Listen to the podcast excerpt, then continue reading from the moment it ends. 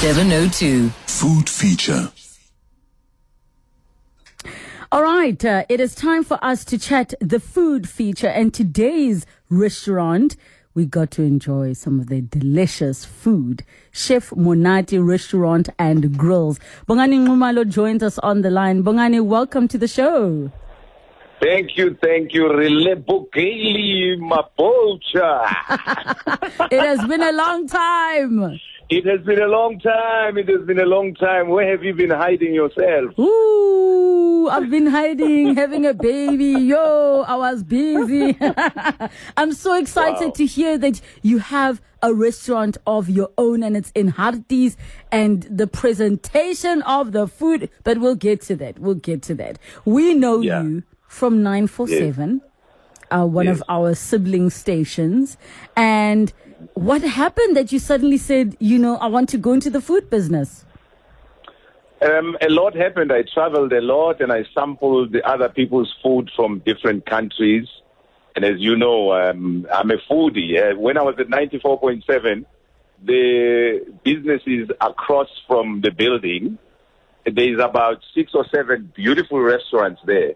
So for 10 years, I was at 94.7. All I did was every single day was just to sample a different flavor from a different place you know. So came the idea of uh, African cuisine, and it, it really, really bugged me that there was no uh, properly presented African cuisine out there.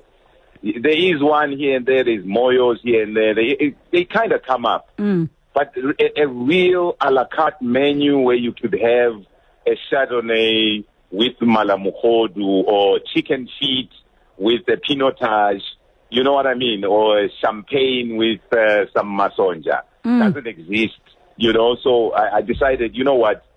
I need something called Chef Monati, which is going to present a proper African cuisine menu, but in an a la carte style, international vibe, so that it is exactly similar to your Pigalle restaurant, your Tasha's. So you could sit down on a romantic outing and still have that kind of uh, a la carte sit down menu, not chicken dust in the street only. So let's formalize it and make it presentable, tasty, palatable. And I met an amazing woman, Matapelo, who was a chakalaka specialist, a mogodu specialist. She knows how to clean mogodu.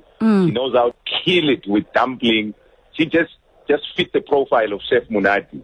And it was only natural that we were to partner. And she had also traveled extensively in London, Singapore, also sampling. So we were just a pair made in heaven, you know, to meet in the kitchen and come up with this amazing Chef Monati concept. And I mean, there are those that are listening that might have remembered that you were the host of the Perfect Sishebo show. Yes, Tega. Exactly. You know how much that thing put me into trouble. Every time I go to a wedding or a funeral, the mamas start hiding their dishes because they think I'm gonna judge their cooking. and are you judging their cooking? Is the real question. I don't judge food. I want to eat food. I just want to eat food. I don't like science food. I want full, hearty meals. The way your mom cooks it. Yes. You know? Yes. So if you are from Tanin, we need to give you the Tanin Papa. If you are from Hartbies, we need to give you the Morojo. We need to give you Masonja. You know, we need to give you dumplings, stampa, malamuhodu, you name it, uh, chicken feet. Your producer, Jonathan Fairbairn, just went crazy for chicken feet. I didn't know Listen. why people like chicken feet. he he listen i don't know what the english word is but he was kokoneling those chicken feet in the off i Oh don't know goodness. abel what's the english word of kokokonela He, he- didn't want you to share with him at No, all. just it's like to eat alone. he, his teeth were trying to go into every nook, corner, and cranny of every bone to get every piece of meat and flavor. He was in those bones. So that's how much he enjoyed. I personally had the mogodu ka dumpling, and everyone was like, Are you not going to add? I said, Guys, please do not disturb Yes. The simplicity Nice. of mala Nice. mogodu with the dumpling. Yeah. But I'm curious when you decide to make pap Yeah. How do you choose which pap you're making? Because you've got bohobe wako limpopo that's a bit more soft in texture. Yes. It's all Yeah. it's amper porridge. But you've got, you Yeah. know, the more fufureging type, the Yeah. crumbly type of pap. How do you choose which direction you're going to go in? Okay, so basically, I'm looking at you coming to have lunch, and I want you to have a light lunch, even if you are having pap and mogodu. It's a very heavy meal, but it needs to sit very nicely in your stomach. And um, the Bapedi, they've got a beautiful way of making a very light pap. It's just between porridge and hard pap, like Zulus. We are Zulus, we like it hard, man. But they all the way northwest and all the way to, to Limpopo, they love the softer pap. Yes. So now that we are situated in the northwest, we need to give you the pap from that region. We mm. even give you thing in a softer way. So it's very difficult to like come up with a beautiful, softer, lighter pap, but there is a recipe for it. You must come to Chef Munati. We'll give it to you. Do you make your pap like I've seen some people do where they add things like possibly stock and butter or you keep it simple the way that it was done back in the day? No, Matapelo would kill me if I ever put any other thing in pap except mielie meal and water. You know, so basically the, the way she makes it quickly, she wants to keep it as light as possible, the way you would make porridge. And as soon as it starts cooking as a porridge, you just put a little bit of uh, uh, milli meal just to harden it a little bit, but keep it as so, just harder than a normal porridge, and then let it cook for like 20, 30 minutes. That's how you, and it will harden as soon as you dish it. It hardens and it becomes very, very beautiful. You know. Talk talk to me about your morojo because Yes, you get that wild kind of morojo. Is that the kind that you serve? Yeah. So there's three types of morogo that we serve. There's the uh, there's something that looks like uh, spinach. It's actually a Chinese kind of uh, kale. So there's kale, there's uh, chomolia from Zimbabwe, and then there's normal spinach. So we either mix all three or we make one at a time. One would be garlic mixed. If it's just a normal uh, spinach like the way you know it, then that will have just potatoes in it or sweet potato. Or if it's uh, the chomolia from Zimbabwe, there is one called chomolia and the other one is called rap or rape. I don't know. It depends where you come from, how you pronounce it. They all cook differently and they all have their different flavors. But sometimes when you combine them together, they make different magic in the mouth. So I like to use different morogo's at different times. Even if I can get um, the the pumpkin one, we still make it there. Even the wild ones, when it just rained, the makaya, there's the one that actually grows wild there. Um, we can do that as well. So there's different types of morogo that will just send you back home. I've mm. seen people sitting at the restaurant eating and thinking, man, I feel like I'm at home right now. Mm, because we mm. want to make it as original and as organic as possible. So there's no need to be adding funny stuff like your butter or your extra spices and whatnot. Try and keep it as organic and as original as possible, but flavorful.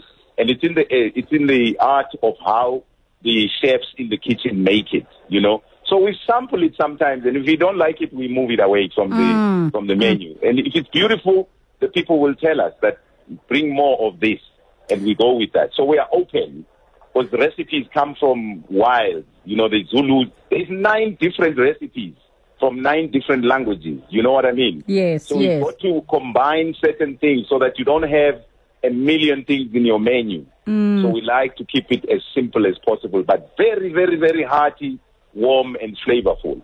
So talk to us about um, what the ambience is like. What can people expect when they walk in, and what is the setting like when you go and dine there? All right. So Chef Munati uh, tries to find the warmest and the heartiest place you will ever find on earth. I want to say that.